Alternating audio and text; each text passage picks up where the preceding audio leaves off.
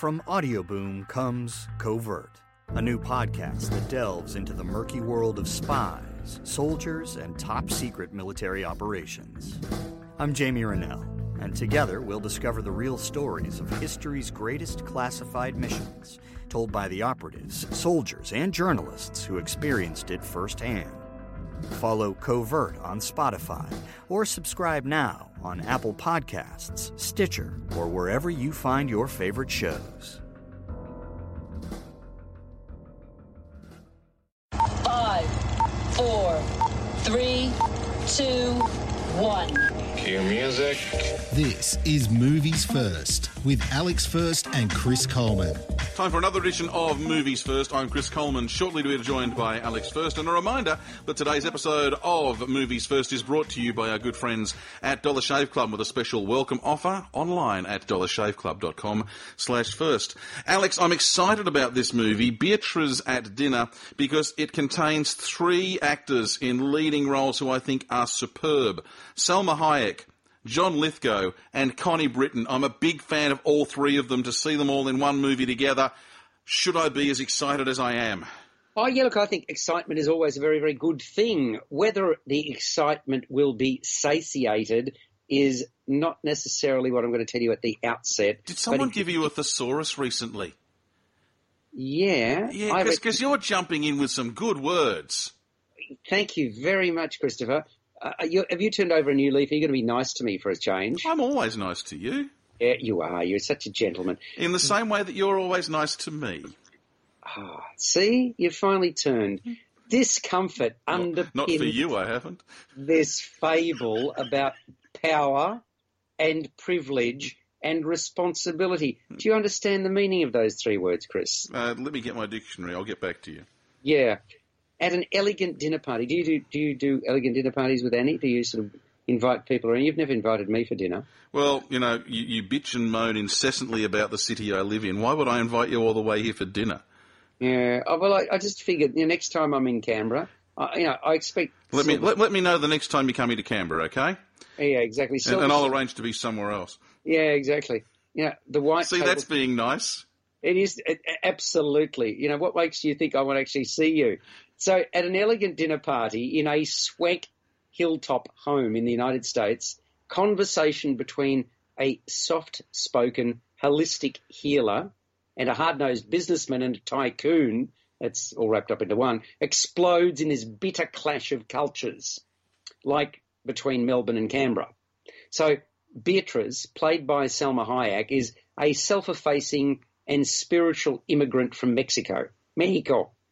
And she spent her adult life caring for the sick, but neglecting herself.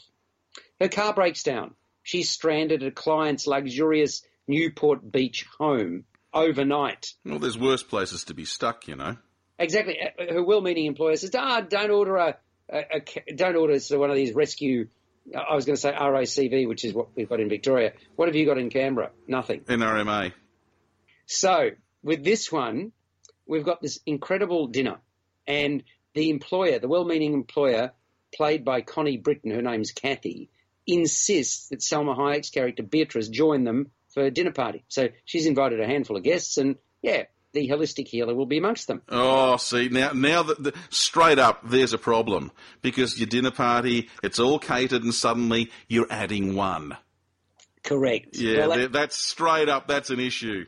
It is. It is an issue, but the, it, and we talked about another movie, which was Madame, where you know this was you know what do we do? How many extra? How do we get two people extra? What do we do? Etc. Etc. This isn't like that. You can just add one, and they do. But at an intimate and sumptuous celebration of her husband's latest business venture, Beatrice is introduced to Doug Strutt, played by John Lithgow, and he's the ruthless billionaire. He's a real estate developer. She listens uncomfortably while Doug brags about his aggressive business tactics. But when he boasts about shooting a rhinoceros in Africa, Uh oh. yeah, Uh oh. This isn't going to go well. no, she can't hold her tongue. And you've got opposing worldviews colliding over a dinner table. And Beatrice's pent up outrage spills out in a way that it surprises even herself. So it's directed by Miguel Arteta from a script by Mike White, and the, two of them have worked together. They're long-time collaborators, like you and I, and th- they, they met at university. We didn't. Did you go to university? We didn't go to university. Uh, did you go to university? No, Yeah. Okay. no. Did you go to university? I did. That's all right. Oh, there you go. Did you um Did you go to Scouts? I was in Scouts for a while. Yes, Mhm. I was in the Sea Scouts actually. Pity they couldn't have left you there. Just- and see, and now you, now you, now uh, again. Good. no, no, I just walked into that. no, no, no, no. You, you, you did your knots, did you? you to- yes. Yeah. yeah, Hey. I got an idea. Why don't you tell me the next time you're coming to Canberra? I, I, it's about time I started tying my knots again. Yeah, exactly. No, that's, that's very good. No, I, I just, you know. There's you- a lamp post. There's a lamp post somewhere with your name on it. So, so what, what's the best knot you can tie? If you were pushed, could you tie a knot? I, I could I could tie a knot, although you know these days there are so many adhesives that do a better job. Exactly. Yeah, no, that's so. I'm just I'm just I'm now picturing you glued to a lamp post about four feet off the ground. d- do you know my Bucks night was a night to remember? Do you know why? Why? I was working at a at work, working at a radio station which shall remain nameless, and uh, I was my my mates sort of um, I was called outside outside the building, and I was um, this was in the middle of the city in Melbourne. This is this is a true story. You haven't heard this, have you? No, no. I'm and Right. and, and believe believe me, this will not be the last time this gets raised if No. it's going where I think it's going. It, well, no. So I was called downstairs on a ruse, and I was told to bring the portable microphone and a tape recorder at that time. And basically, I was held down and I was stripped naked, and then I interviewed passing motorists while naked. True story. that was that was- yeah. it was a very, very ugly. There's, That was probably proof uh, before the days of joining the Dollar Shave Club. I'd be guessing. It was. I, I was a very hairy young man. It wasn't. You know, I could have done with the dollar shaper. Maybe now's a good time to talk about uh, removing excess bodily hair. Well, if you if you if you decide to shave all over your body, you know, I'm sure that the guys at dollarshaveclub.com would love to hear from you. They would tailor your package of razor deliveries to get you enough blades to do so. I reckon, and Yeah. not, not just any. I can't believe we worked our way into this. Uh, not just any razors. These would be. Without a doubt, high quality razors. They would deliver you enough to do that uh, straight away, right to your door. Hang on, I've got to stop you. How many razors do you reckon you'd need on a hairy man? That's my question. You Oh, know, see, now I I see. We should find out. You are you offering your services? well, I mean, th- okay. So, have you ever been? Have you ever been in a hospital? Uh, I've been in hospital. I've had. Oh, I've, And, I've, and have they had that. I mean, serious question. Because when you go into hospital, if Mm. you've got any surgery on your chest or your back, and you've got hair in either region, you you may have to be shaved. So, yeah, I mean, you'd use a six blade razor, wouldn't you? oh, you'd have to. You know, the, the smoothest possible shave uh, is is what you'd be after. When I had my, I, uh, see, I, I had a shoulder recon, but they, you know, they- and they had to shave a little bit up around my shoulder where, where they were going, but there wasn't a lot of hair up there. So Uh, so, Yeah. have you, are you like Arnold Schwarzenegger or something? Are you, like a Terminator now? You're not real. why do I do this? Um, there's no rhyme or reason for this, and there's no reason to deal with hassles like Alex First either, or indeed of going to the store uh, to buy expensive razors when you join the Dollar Shave Club, and that is the thing that I. And it's something You've that I, way back beautifully. You yeah, have. hey, so, sometimes we do this. Sometimes we do it well. Yeah, actually, you know, I'm trying to think back to when, to a time when it was simple to go to the shop and buy razors, and I reckon it would it'd be more than 40 years ago. You know, back about then, you'd you'd have maybe two or three choices at the supermarket, and that was about it. Now you're going in, there's a hundred.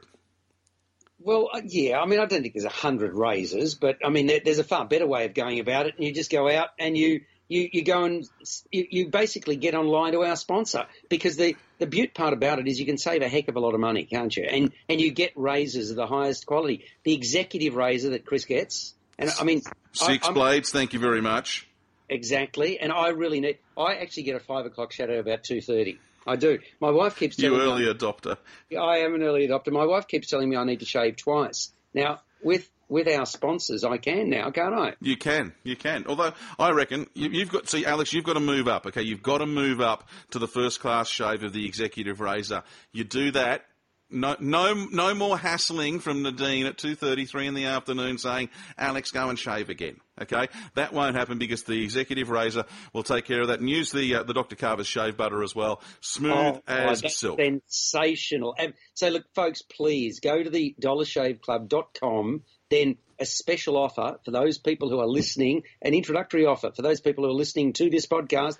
Go to the forward slash first. So you got dollarshaveclub.com forward slash first. That's right. Three million members like us love the Dollar Shave Club, ah. and your first month. How about this, Alex? First month of the club for as little as five dollars, and from there it's just a few bucks a month. They're so confident at Dollar Shave Club in the quality and value of the products. They don't stick you for a long-term commitment. They don't hide the fees. You know what you're paying up front, and they schedule it for you. No reason not to join. DollarShaveClub.com slash first. That's DollarShaveClub.com slash first. And we were talking about Beatrice at dinner, and you were inviting me to Canberra uh, for for a slap up meal with your wife Annie. And No, I'm inviting you to Canberra so I can be somewhere else and have you tied to a lamppost. Yeah, That's true. You were okay. So I've mentioned Miguel Arteta and the gentleman who's written this, Mike White, have been collaborators since 2000, which was that, that was their first feature together. They, they met at university, and they, they've explored the lives of vulnerable misfits. Would you fit that category? And, and- but they've done that. Even if you are, were a vulnerable misfit, you are no longer because they, they, these this pair, Miguel and Mike, have explored the, the lives of these misfits. I need violin music with sympathy and respect. Ah. Yes. Well, White's most vividly drawn characters have always been outsiders by nature. Were you an outsider at school? At times. I think everyone was, though, at times. Yeah. Okay, you got a couple of different outliers here. You got the altruistic healer, Beatrice, and the self-satisfied real estate developer, Doug Strutt. They represent opposite ends of the American spectrum. And according to the writer Mike White, they stand for vin- winners, winners versus losers, Oh, if you will. Villas versus losers. Winners, winners, they, they're German now. This is the German edition of Movies First, Exactly. with winners and losers, and Beatrice at dinner. The rich versus the poor. Stop with the spitting, will you? the hunters, I've just got to clean the microphone now. Hang on. Right. Oh, charming. The hunters versus the healers. Male versus female. Uh, look, I put a couple of people um, with opposite beliefs in conflict. That's what he did. That's what Mike White says. He put a couple of people with opposite beliefs in conflict in a very relatable, everyday kind of situation. Uh, So, so this this almost sounds like the, um, the, the the diametric opposite of what was that uh, thing we spoke about not so long ago, the Belko experiment. Yeah, yeah, yeah. Yeah, Well, right. It, it begins as a comedy of manners and quickly turns into a battle of ideas with a with a great deal at stake. And the project began when White, this outspoken supporter of animal rights and a committed vegan, you a vegan? No. Yeah. See, I, I I'm almost a vegan. You got to ask the question Like, how. How, how, almost- okay, how can you be almost a vegan? Well, I, I only eat. I, I don't eat um, red meat. Uh huh.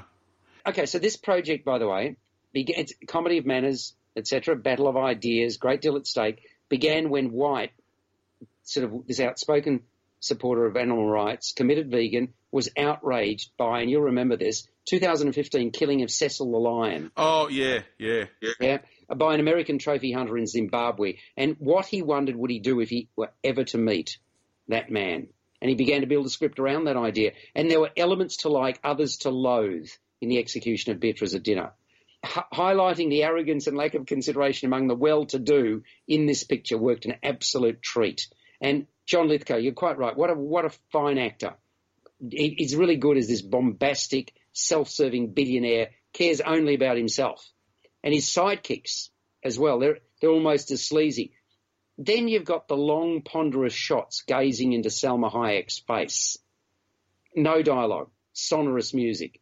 I, it looked and felt contrived and affected to me. In fact, the biggest thing missing from Beatrice's dinner, at dinner was subtlety. And look, I appreciated the unease that was the film's cornerstone, but a great uh, deftness of touch could have it. It would have actually made it eminently more watchable. It's art house in style, and there's nothing wrong with that. That's fine. But it felt experimental to me in nature. So it, it's for a select audience. That's that's how I would describe Beatrice at dinner. Okay. So, I bet look five and a half out of ten. Yeah, I'm just. Uh, I mean, John Lithgow. You know, he, he's had such a such a great range of, of stuff. You know, all the way from Lord Farquaad in Shrek, in Shrek to uh, the maniac in, in Cliffhanger, whose name uh, escapes me at the moment. He can do virtually anything. Oh, and, and what was the, the comedy thing, the TV thing? Oh, Third Rock from the Sun. Third, Third Rock from the Sun, yeah. That was yeah. brilliant. That was nothing Oh, short of brilliant. fantastic. And Connie Britton is someone who deserves uh, much more success. She's uh, she is a fantastic lady. Um, Yeah, but that, I mean, the, the movies concept again. Look, lately, unfortunately, a lot of the movies we've rated around, or I've rated around the same mark because the premise has been good, it just the execution sometimes lags behind the premise, and I think here's a good example of that. But um, yeah, check it out by all means, and uh, well, also don't go and buy a razor. Go to dollarshaveclub.com forward slash first and as a special introductory offer, as little as $5 to get some high quality razor blades. Check them out, dollarshaveclub.com forward slash first. You've been listening to Movies First with Alex First and Chris Coleman. Subscribe to the full podcast at Audioboo, Stitcher, and iTunes, or your favourite podcast distributor. This has been another quality podcast production from Bytes.com. Welcome to Mafia, a new podcast telling stories of America's criminal underworld. Gotti assumed the position of head of the Gambino family. And using the name Donnie Brasco, I was able to infiltrate the uh, Bonanno uh, crime family in New York City. Bugsy Siegel is an American mob legend. One man changed the whole texture and landscape of crime in America. Listen to Mafia every Wednesday on Apple Podcasts or wherever you get your favorite shows.